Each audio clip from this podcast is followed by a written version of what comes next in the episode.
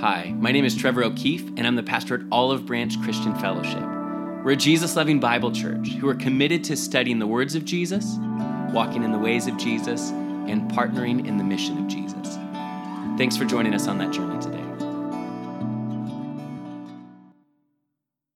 And Jesus, today as a church, we gather and we remember the fulfillment of something that you promised your people that we wouldn't follow just principles or an example, but that we would be mobile carriers of the Spirit of God.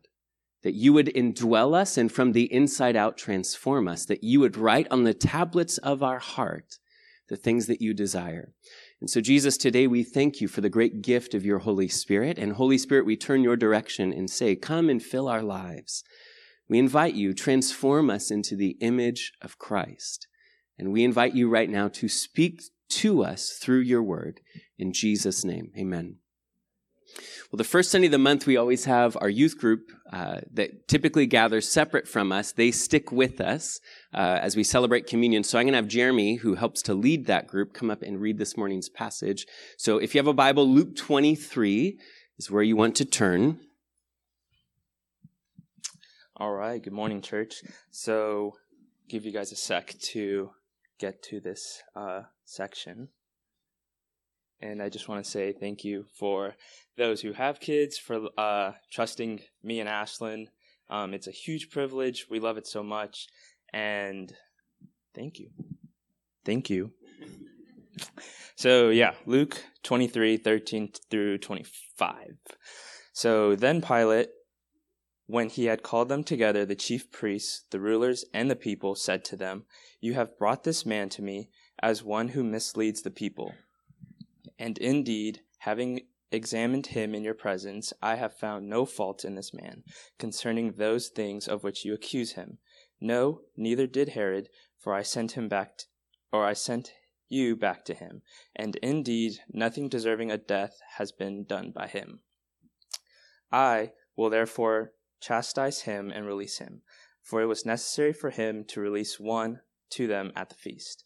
And they all cried out at once, saying, Away with this man, and release to us Barabbas, who had been thrown into prison for a certain rebellion made in the city, and for murder. Pilate, therefore, wishing to release Jesus, again called out to them. But they shouted, saying, Crucify him, crucify him. Then he said to them the third time, Why, what evil has he done? And I have found him no reason for death. I will therefore chastise him and let him go. But they were insistent, demanding with loud voices that he be crucified. And with the voices of these men and the chief priests prevailed. So Pilate gave sentence that it, would, it should be as they requested, and he released to them the one they requested, who, for rebellion and murder, had been thrown into prison. But he delivered Jesus to their will. And now we're going to skip down to verse 32. There were also two others, criminals, led with him to be put to death. And when they had come to the place called Calvary, there they crucified him and the criminals, one on the right hand and the other on the left. Then Jesus said to them, Father, forgive them, for they do not know what they do. Thank you. We jump into a new series today that we've entitled The Crux. Dictionary.com defines crux as the decisive or most important thing. If you looked at Merriam Webster, it, it would define it as the supremely critical thing, the crux. Synonyms.com kind of sheds some light on our brief discussion on the meaning of this term, the crux, by saying that it's also comparable to the bottom line, or the central or main thing, the essential part, the most important thing, the core, the center, the nucleus, the essence, the heart of the matter. Your nerdy fun fact of the day is that our English words crucial and cross, I'm sorry, crucial and crux both actually come from the Latin word for cross that the Latin word for cross is crux. And then our use of those words and our definitions of crucial and crux are shaped and defined by the fact that the crucial, think of this, the central theme, the crux of the Christian message is the cross. You see, the crux is the crucial central thing that cannot be removed or the thing itself would cease to exist. It's the cross, think of it, is that crucial central thing that cannot be removed or Christianity itself ceases to exist.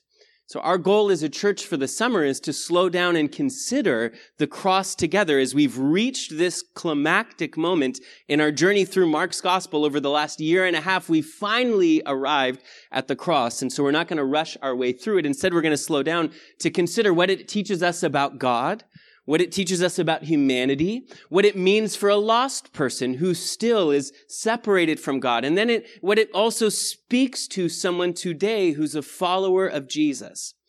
You know, as we've walked through Mark's gospel, we've discussed what Jesus said about the cross, his looming suffering, even emphasizing that he said he must suffer. But what we're going to do now in this series is we're going to focus on what Jesus said while, what Jesus said during his suffering on the cross. And if we're going to talk about what Jesus spoke on the cross, may I first remind you very quickly of what happened to Jesus leading to the cross. From the Bible, the four Gospels, we know that he's been through an awful lot leading up to the moment that he would be placed in a cross and elevated upright. Beginning with agony that he'd face in the Garden of Gethsemane. You remember Gethsemane? It means the press. It's, it's a place where the olives on the Mount of Olives would be pressed and crushed. And in the same way, Jesus would go there to be crushed as he begin to feel the weight of our sin upon him and find himself underneath the shadow of the cross in that moment. He then was arrested and taken by the religious leaders. They place a bag over his head and they mock him and beat him and say, prophesy, which one of us is it that hits you? And then he's turned over to the Romans, what we just read, where he'd be scourged with a cat of nine tails, where they would lean on him to confess crimes, but like a lamb before its shearers is silent. You remember the scripture said, rightly said, he'd utter not a word in that moment. Remember, Roman historians, they refer to those who endured that scourging as the half dead, as people that they no longer classified as living, and yet they weren't quite dead yet, but they knew that there was no way for them to recover. They were halfway there and there was no turning back. A crown of thorns was mockingly placed on his head and beat into place. A robe was on his back as they mocked him. All hail the king and then they mocked and spit upon him, your scriptures tell you. He'd carried the cross towards the place called Calvary or Golgotha, the place of the skull, a place you can still visit today that the, the stone that would have been a backdrop behind Jesus looks like the face of a skull. It was the place of death. And there they ripped the robe off his back, reopening wounds again and piercing his hands and his feet, nailing him to a cross. All of this is really difficult for me personally to understand or even to begin to try to picture as a modern person because inhumane behavior and, and the treatment of others like this is something that's illegal. Whereas in Jesus' day, this was not illegal. This was actually carried out by the law. In fact, it's author Fleming Rutledge in her book about the cross that said it this way. She said that crucifixion sent an unmistakable signal that this person that you see before you is not fit to live. They're not even human. As the Romans had put it, such a person, person was damnatio ad bestias, meaning condemned to the death of a beast. And having suffered so much pain and blood loss, Jesus would spend six hours on a cross. And during that six hour period, the Gospels record seven different statements that Jesus would make. And you need to know that each time he spoke, it was with great labor and even agony and pain as he'd lift his body up to inhale and breathe deep and hold himself up to exhale and speak and say these words.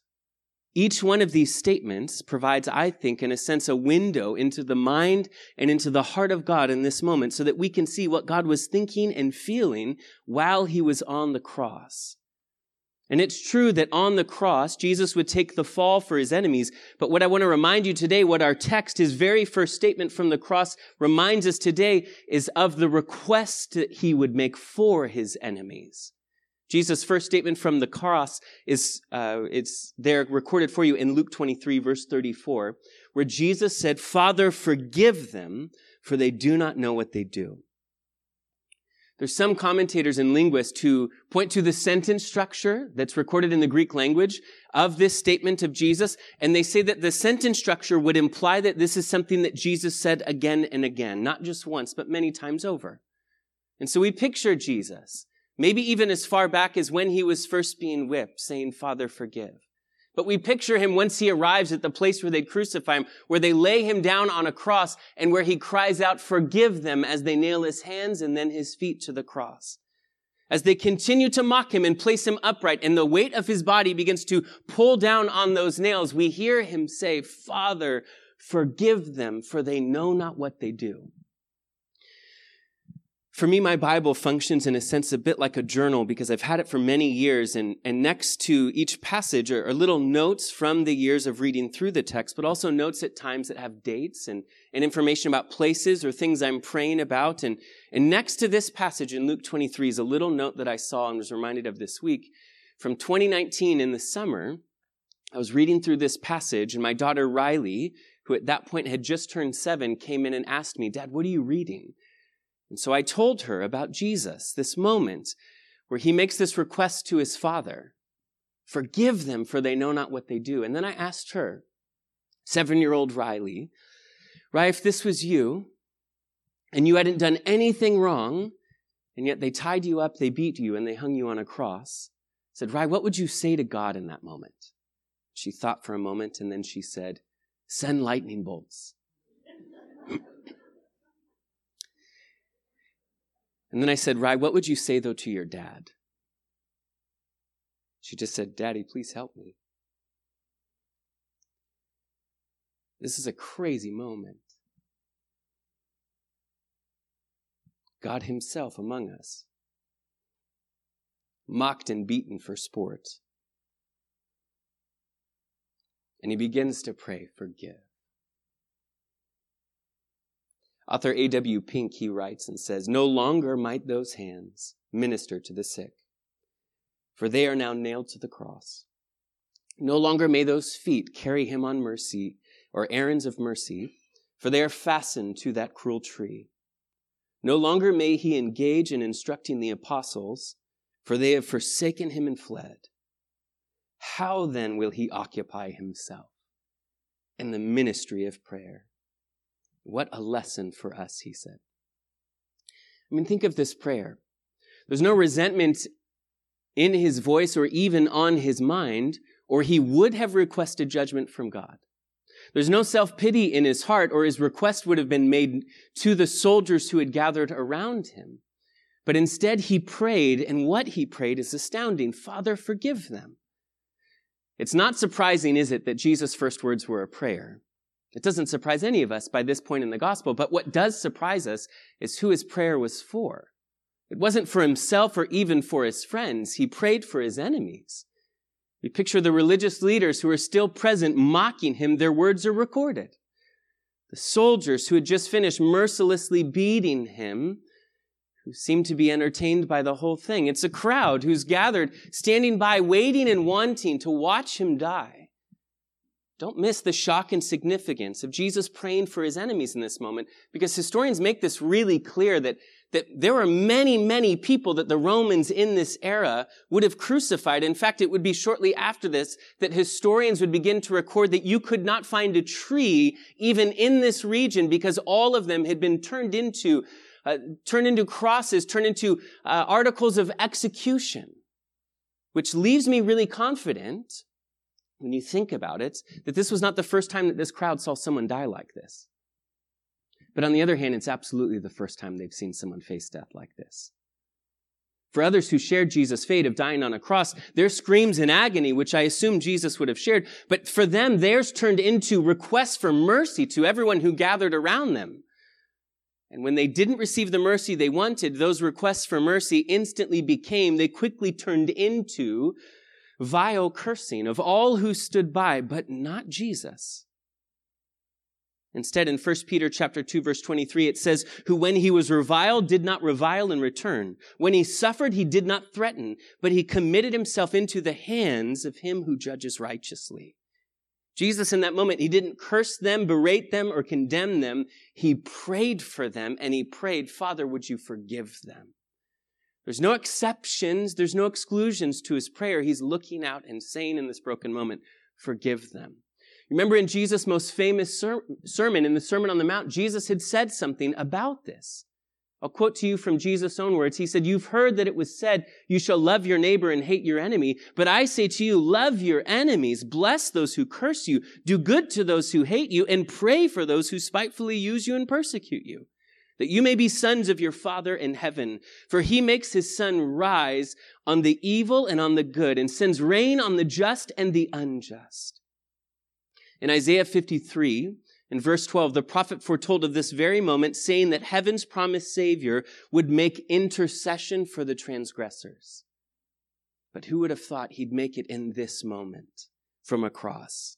Saying, Father, forgive them, for they know not what they do. Here is the God man, God the Son, Christ Jesus, praying to God the Father. In the book, The Cross Shattered Christ, the author notes that these words, Father, forgive, are nothing less than the interior life of the triune God made visible to the eyes of faith. That we're seeing this amazing, intimate relationship with God that, that's, that's communing. It's God the Son speaking to the Father. Forgive, he said. There's a few observations I want to make with you today that, that I want to point out about what we learn about who God is from this prayer. And the first is this it's that he's accessible. The first thing that we learn from this, I think, is that he is so very accessible. You see, Jesus' prayers were provocative in the first century, at least in two different ways. The first is that Jesus would pray in the common language of the people. In fact, later it will record for us one of his other statements from the cross is, My God, my God, why have you forsaken me? And in Mark's gospel specifically, he'll notate that he said it in Aramaic, Eloi, Eloi, lama sabachthani in Aramaic, the, the street language of the day. Mark is sure to include that detail because it was unique and shocking and something that would have surprised everyone who could hear Jesus cry out to his father. That he did it, in a sense, in an informal manner. Because in that culture and time, no one would address God in their common language. For them, prayer had become this very formal, strictly Hebrew time to talk nice to God. But Jesus changed that. He removed that formal feeling and addressed God personally and freely. It's beautiful because it reminds us of our invitation to pray not as it being this stiff and formal time for me to talk nice to God, but my invitation to be real and honest and open with God. That maybe I can be more real and honest and open and vulnerable with Him than anyone else. It's that he prayed in the common language. That was the shock. The other shock, though, is that Jesus would address God as his father.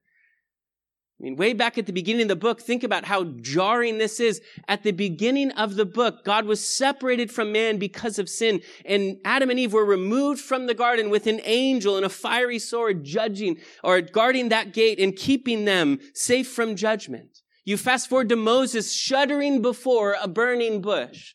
Fast forward yet again, and you find Moses going up on top of a mountain to receive the law, and a cloud encapsulating that mountain, and people being so afraid to even cl- come so close as to touch the mountain, much less get close to God. We think of then the tabernacle coming on the heels of that, a time and era marked with blood and fear, and then a temple that's set up with even more blood and fear attached to it, with one man, the high priest, once a year going into the presence of God but when he did, there's no way he entered to address God as a father. He went in with a sacrifice, seeking that God would just extend forgiveness and mercy for another year. But Jesus comes and addresses God as his father, and he not only invites us, he then instructs us as his disciples, his followers, to do the same. Think of that. He comes addressing God as his father. He doesn't just invite us, he instructs us. Matthew chapter 6. When you pray, pray our Father in heaven. Hallowed be thy name. This was provocative. This was shocking. This was unheard of. This was unthinkable. Even today, there's no other religion in the world that addresses their God with such intimate terms as that of Father. I have three little ones in my life that call me dad. And it is such a gift. It's, it's the high point of my day to come home from work, or I guess now mostly working from home. It's typically they come home from school and find me at home. But especially our youngest, she still likes me and it, you know, thinks I'm great. And so she's especially excited. She's only five. So for her, when I'm home working in my back office, she'll come in the door and typically makes a beeline straight for me. And I hear her before she even has arrived because she's already yelling, Daddy, Daddy. And I hear the joy in her voice. It's a game changer being a dad, having a child. It's a game changer. I mean, I, I've never, ever since having our first child, I, I no longer hear someone say that they slept like a baby and have the same imagery I used to have. Now I just think you cried all night and then had a blowout at 3 a.m. But it also, it really changed my understanding and experience of love. I'll never forget when Riley was first born. And everybody said, birth, it's this amazing miracle of beauty. And like, no, it's terrifying. But I remember when they handed me that little Eskimo baby with her little swollen cheeks and swollen eyes. And I remember just holding her in that first moment and being so struck with the kind of instinctive, intuitive love that I had for her. I mean, for, for Lindsay and I in our marriage, love is something we have, yes, but love is something we promised each other. Love is something that we strive to work for, that we practice at times that we intentionally choose to do what's loving, even though we don't always feel it. She makes it easy for me to love her because she's lovable, but it's still a choice and a process in our marriage to grow in our love. But it was so different with our children.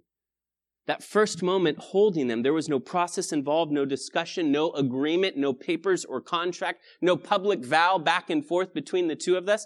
I just held them and loved them naturally, instinctively, without measure or reason. I loved them because they're mine because this was my daughter Riley, my child, and she didn't earn my love, and she'll never have to earn my love because I already loved her because she's mine.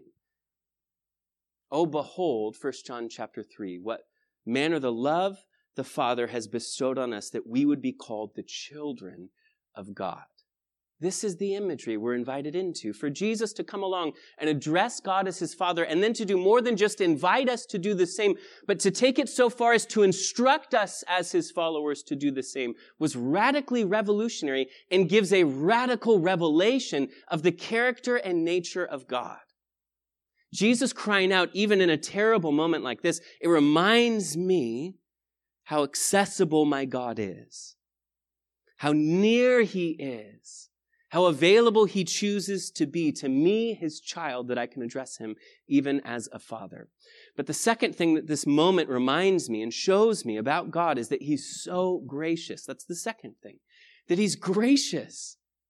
Not just in that Jesus would address God as a father and instruct me to do so as well, but look at the content of what the request is here of his father. Jesus says, Father, forgive them, for they know not what they do. But in order for them to be forgiven, Jesus has to take upon himself their condemnation. He's really praying in this moment, Father, take me. Let me accept me in their place. You see, at the cross, our God proves himself to be both merciful and at the same time also just. But he does it by mercifully extracting justice from his loving son, whom would bear our sin and his judgment in place of us. It's not a new thing. God has always wanted all throughout scripture to show mercy to his people. He always revealed himself as merciful and gracious, even willing to forgive. And in this moment, Jesus on the cross provides the means for our forgiveness and of his grace. In the moment, though, you can't help but wonder if, if a part of this is Jesus crying out to the Father because it's almost too much for the Father to bear where we picture God in heaven, the Father, rising from his throne, ready to respond, ready to intervene. Much like Moses crying out to God to spare the people rather than to step in and bring justice that they deserved and judgment that was looming, Jesus in this moment seems to be intervening and saying, No, Dad, we knew that this is what it would take. We saw this coming. Let's finish this. Father, forgive them, for they know not what they do. He's not making a statement here that people are innocent. He wasn't making an excuse for the people. Remember, Pilate would wash his hands, believing that they were soiled because an innocent man, at his demand, was being turned over to be executed. It's Judas who, remember, because of his guilt, because he knew that this was an innocent man, he took that blood money and threw it back at the religious leaders and used those same tainted hands to grab a rope to take his own life. No one was there or is today innocent. And yet Jesus is here saying, Father, forgive them, for they don't understand the dark depths of what they're doing. They don't foresee the magnitude of what they're guilty of. Forgive them because they need it so desperately. Forgive them for their need is great beyond their knowing, and I am great beyond their understanding. You see, they all understood that they were crucifying an innocent man, but the rest of your Bible, the New Testament in Acts chapter 3 and in 1 Corinthians chapter 2 tell us that they did not know that they were crucifying the God man. Please don't miss, it, miss this. The, the, the message of this prayer is so very simple. It's that you can be forgiven. It's that God offers forgiveness, which may feel or sound simple, but when you live some life, you realize forgiveness is what we long for. Colossians chapter 2 paints this gorgeous picture of the courtroom of God, where God is on the stand as judge. But then as the scene opens, it's that I find myself, I'm the one seated beneath the judge, I'm on trial. And then there's a lawyer, a, a, a person who's there as the accuser, it calls them. It's our enemy, Satan. The liar, the deceiver, who stands up with a whole bunch of evidence against me. And he's demanding a just God to bring judgment and justice over me. Give me what I deserve. But it's then when Jesus, in the courtroom of God in Colossians chapter 2, he stands up and takes the handwriting of ordinances against me, all of that evidence. And it says that he wiped out the proof. He's taken it out of the way, having nailed it to the cross with him. It's Jesus standing up and saying, all of these crimes, all of this evidence has a nail print through the center, for I have already paid for all that Trevor has done against you. You can forgive him. He can go free. Reminds me of Martin Luther and this story that emerges out of church history of him while he was in the process of bringing about the Great Reformation and standing up for the scriptures and grace. And during that time, he tells a story that he was visited alone in an upper room by Satan himself, who, who began to accuse him. Luther, who do you think you are? You have your lustful thoughts. You've hated your brother in your heart. You've envied your, your brother's or your neighbor's possessions. And on and on he went, accusation after accusation. Luther quickly in the story picked up a pen and began to write each of those accusations, those rightful accusations that our enemy brought against him. And then when Satan had ceased, he asked him, is that it? And when there was no response, he wrote over the top of all of those accusations, washed in the blood of the Lamb. That is what this is telling me. Father, forgive them. Christ himself is saying, take me in their place. You see, as a follower of Jesus, I might be guilty of all of those things that would land on a list. But the truth is, as a follower of Jesus, I've been forgiven of all of those things. And sin is no longer a part of the equation in my relationship with God Himself. But before we move on, please hear me. It's beautiful that in this moment that Jesus asked for heaven's best for even his enemies, and he asked it with complete confidence that the Father would give it. He was perfectly sure that forgiveness was available for each one of them. But think of the contrast, because when in the garden, Jesus prayed, when he prayed for himself, he prayed with a condition. He prayed with an if. He prayed in the garden for himself, saying, if there is any other way. But on the cross, he did not ask the Father for forgiveness if forgiveness was possible. Because Jesus knew what was already in the Father's heart, that he desired forgiveness. So Jesus, in perfect confidence, would ask for heaven's best for even his enemies when he prayed, Father, forgive them, for they know not what they do. He's accessible, he's gracious. But it also shows me just how personal he is. That's the third and final thing, that he's personal. You see, I think you and I were represented that day around the cross. Yes, represented in that crowd for sure. Our sin is, has made you and I as guilty as they were in that moment. But I think we weren't just represented by the crowd, by the multitude, by a grouping, but I think we find ourselves singularly, personally represented individually even by the person Barabbas. You see, we just read his story, and as we had made our way through Mark's gospel, I told you we'll find our way back to this because we had run out of time. And this is the, the morning, the day where we find our way back to Barabbas' story. Because Pilate will make a suggestion on that morning where he'll condemn Jesus to die. There's a custom of releasing prison, prisoners in Jerusalem at Passover known as the Paschal Pardon, where Pilate would offer to release a prisoner to try to win over the favor of the crowds, and he offers them to release Barabbas, a man deserving of death, and in his place and literally on his cross, to put Jesus there to suffer. And in the end, that's what the crowd chooses, and Pilate gives him over to their will. And so what's happening when Jesus goes to the cross has a huge, broad scope and impact. It eternally affects everyone. All of creation will never be the same because of that cross. But at the same time, that impact goes from massive and global, even universal, to all of a sudden shifting all the way down to become so small and deeply personal. That's why not just the story of Barabbas is included in the gospel, it's why the substitution for Barabbas takes place in Jesus' story. It's because it illustrates that, yes, a monstrous work is being accomplished by Jesus in this moment, but it's also showing us that it is an individual work in its application. It's an individual work in that it will personally impact the lives of individuals.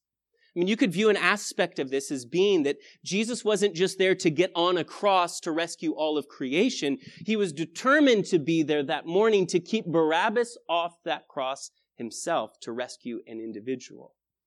Barabbas is a person we don't know much about other than it tells us he's an insurrectionist.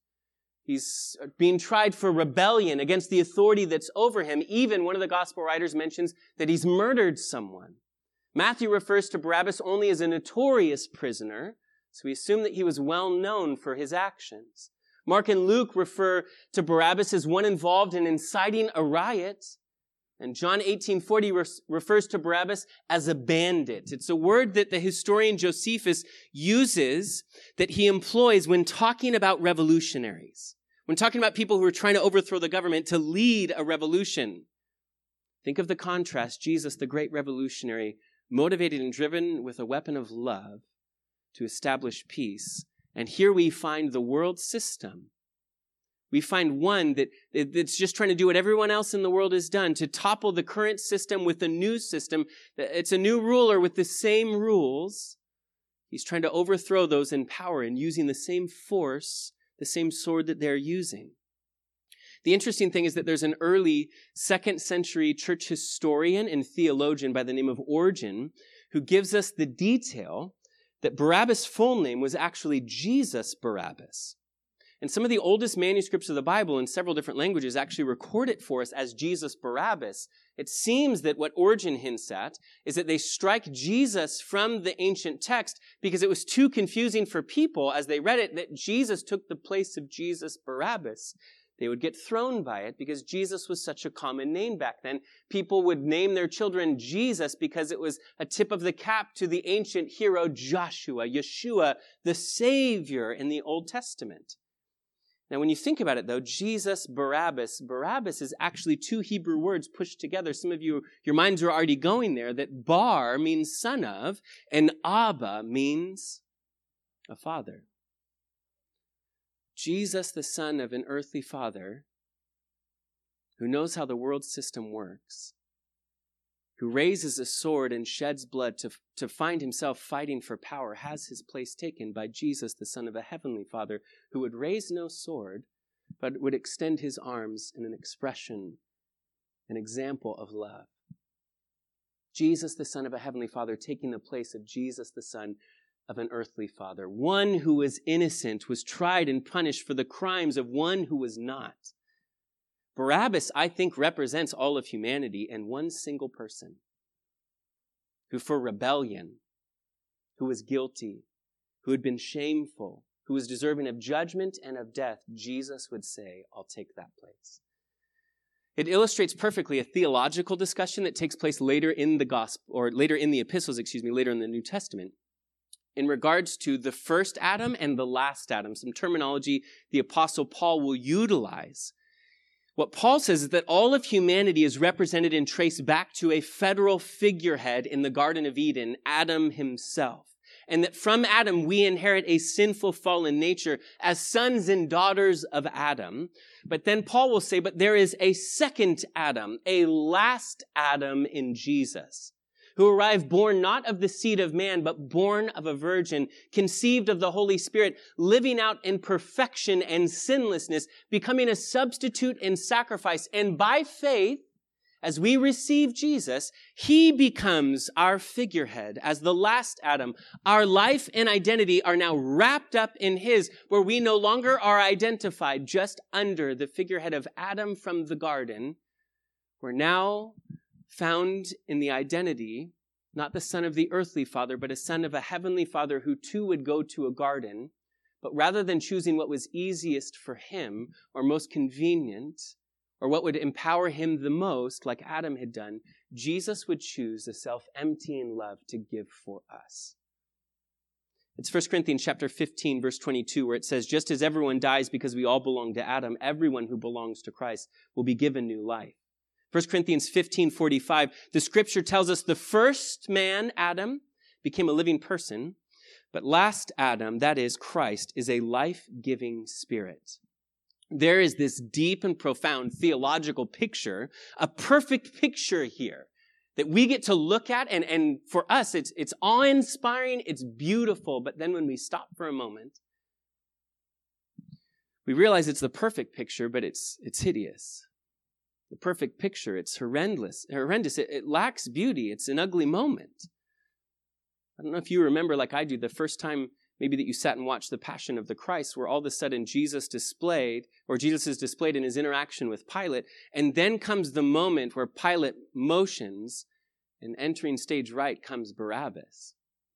This evil, vile individual who's filthy and, and continues to revile the crowd and spit at them. He's mocking them. Just the sight of him, I remember seeing the film, just the sight of him made me dislike this guy. I just felt like he's so evil and, and everything in me thought, there's no way, Jesus, there's no way.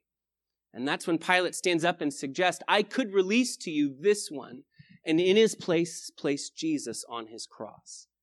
And I remember sitting there watching it and gritting my teeth and, and having probably a very sour look on my face because I despised this guy in my heart and thought, this is disgusting and deplorable. This is despicable. This should never happen.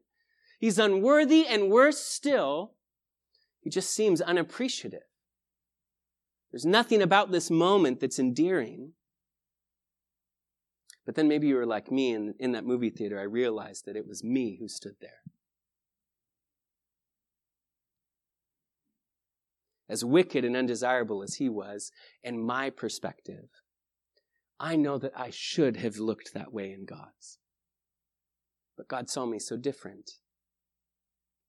Please hear me. The beauty of the moment is that Barabbas was not released from the debt and penalty of his crimes because of the request, request of some crowd.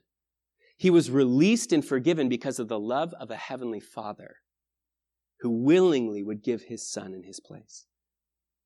But the Father had to treat Jesus like Barabbas in order to treat Barabbas like Jesus. For Jesus to set him free, he, Jesus, had to take his place.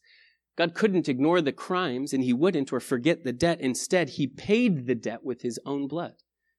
God had have a perfect solution, but it was a costly solution, not just to rescue Barabbas, but to rescue me because I was pictured there as a son of an earthly father who thinks I know how to save it all, who thinks I know how to make it right. Yeah, call me Yeshua too, because I've got a plan. Let me use the world system. All get to the top. But then the one, the son of a heavenly father comes and with perfect love intervenes and takes my place. It would cost a father to watch his son bleed to death. It would cost the son his very life. And all of a sudden, in that story, I think God's love for us becomes deeply personal when he says, Father, forgive them, for they know not what they do. I think if this moment with Barabbas is meant to take the massive, global, even universal work within all of creation, if it's meant to take all that the cross is accomplishing for all of creation, for all of eternity to come, if it's turning it into also a deeply personal moment, then there's a couple takeaways I just want to give you as we transition towards communion. The first is this that if this is true, then the story of Barabbas invites us to see Jesus' crucifixion in terms of a deeply personal exchange. To find myself personally in this story, yes, a mess, yes, undeserving, overwhelmed by shame, but also seeing God's love for me in this story. Because for Barabbas, for me to be treated like Jesus, welcomed as a son of God, the Father had to treat Jesus like Barabbas. He had to suffer for my sin. You see, this is the story of the love of God doing for us what we could never ever do for ourselves. Church, as I remind you often, the Christian message is that we're far worse than we'd ever imagine, and yet simultaneously far more loved than we'd ever hoped or dreamed. And this is a portrait of that moment, where we're somehow fully known and yet fully loved. The story here, it, it, challenges me in a second area, and that's that the story of Barabbas challenges me to see other people in light of Jesus' deeply personal love for them too. As I was pondering this story this week, this was part of the impact in my own life was that, yes, I wasn't just seeing myself the same because all of a sudden I'm seeing myself as being the recipient of the amazing rescuing love of God and so thankful for that. But it also challenged me to see other people around me differently, whether they were strangers or people I knew, or honestly people who have wronged me or that bother me. That I'm seeing them like Barabbas. Yeah, they bug me. I don't like looking that direction but there's someone that Jesus has loved, deeply loved, and went to a cross to rescue. Yes, they have their flaws and shortcomings, maybe even things about them that are unlovely or seem unlovable to you, but they are loved tremendously by God and they're deserving then, as image bearers that He has paid a deep price to redeem. They're worthy of my respect and patience, my care and my love, even my forgiveness. If God is able to love them and willing to forgive them at great cost and expense to himself, then I must be at least willing to open my heart to forgiveness and to releasing resentment and to choosing to be gracious and patient and to try again to love. As I pray, Father, make me into the person you desire me to be. Shape my heart, make me able, empower me to be able to love and to forgive even when it's hard. Remember in the Gospels, Jesus would teach that, that we are to forgive 70 times 7. When you think about it, there's some wounds in your life that it honestly feels like you've forgiven someone so many times for that you lose count of. But to forgive them means staying on a pathway of forgiveness and walking that painful, lonely path, that costly path, all the way to find freedom on the other side.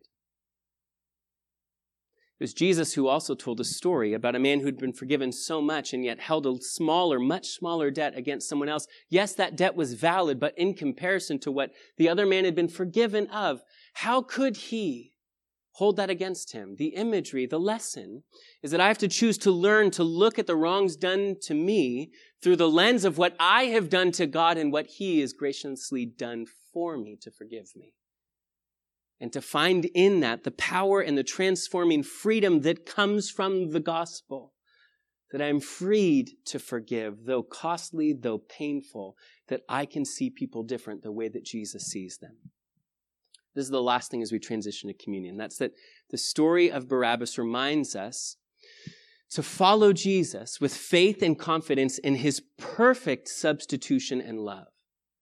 That as we follow him, we should have a confidence in his perfect substitution and love. Because this is a beautiful truth and reminder that God offers us salvation not because we've earned it or deserved it, but because he loved us. And for those of you who've received it, can I just remind you today to continue daily to receive and experience the power, the gift of forgiveness. You see, for me to beat myself up about my sin is saying that what Christ does in this moment for me on a cross was not enough. But I am, you are, as followers of Jesus, forgiven. You see, the imagery is that so often he approaches me and takes my handcuffs, my shackles off, and that I fight with him saying, no, I deserve this. Jesus, no, I've, I've worked hard to earn this. It's that he removes my shame and yet I'm reaching for it still saying, no, I'm ready to wallow under that because Jesus, it's what I deserve. That tag, that title, those insults, those names, the way that I view myself. So that Jesus, I've earned that. I've deserved that.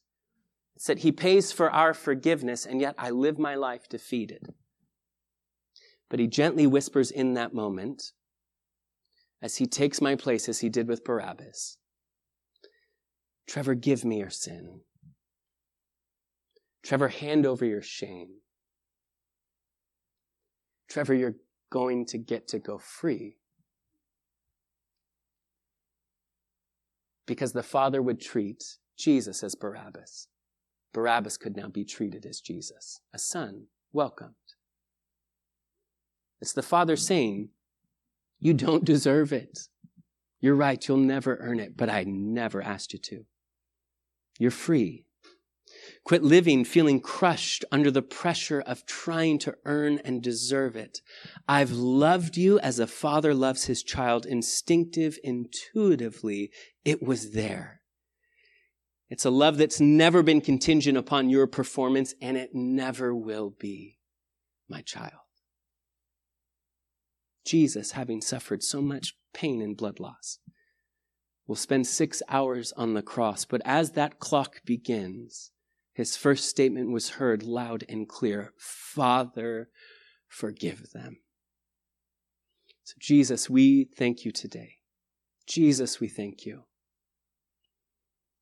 that you asked heaven's best with complete confidence, even for your enemies. Knowing that this was always in the Father's heart, but also knowing that you provided the means for it to become possible for justice and judgment to be carried out, for the mercy of God to simultaneously be expressed towards us, for it to be the greatest display of love, demonstration of love the world will ever see. Jesus, we thank you. Jesus, we find ourselves in this story, and we aren't proud of where we find ourselves. We're humbled.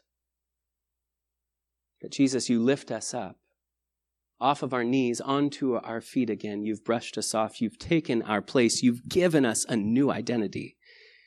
You've clothed us, Scripture says, with beautiful imagery, with the clothes of righteousness, that the righteousness of Christ is seen in us. Jesus, that we've taken your identity in place when you chose to take ours. Jesus, we thank you. Because, Jesus, we needed you and you willingly gave yourself for us. Thank you again for listening to the Olive Branch Christian Fellowship podcast. For more information about our church, go to olivebranchcf.org.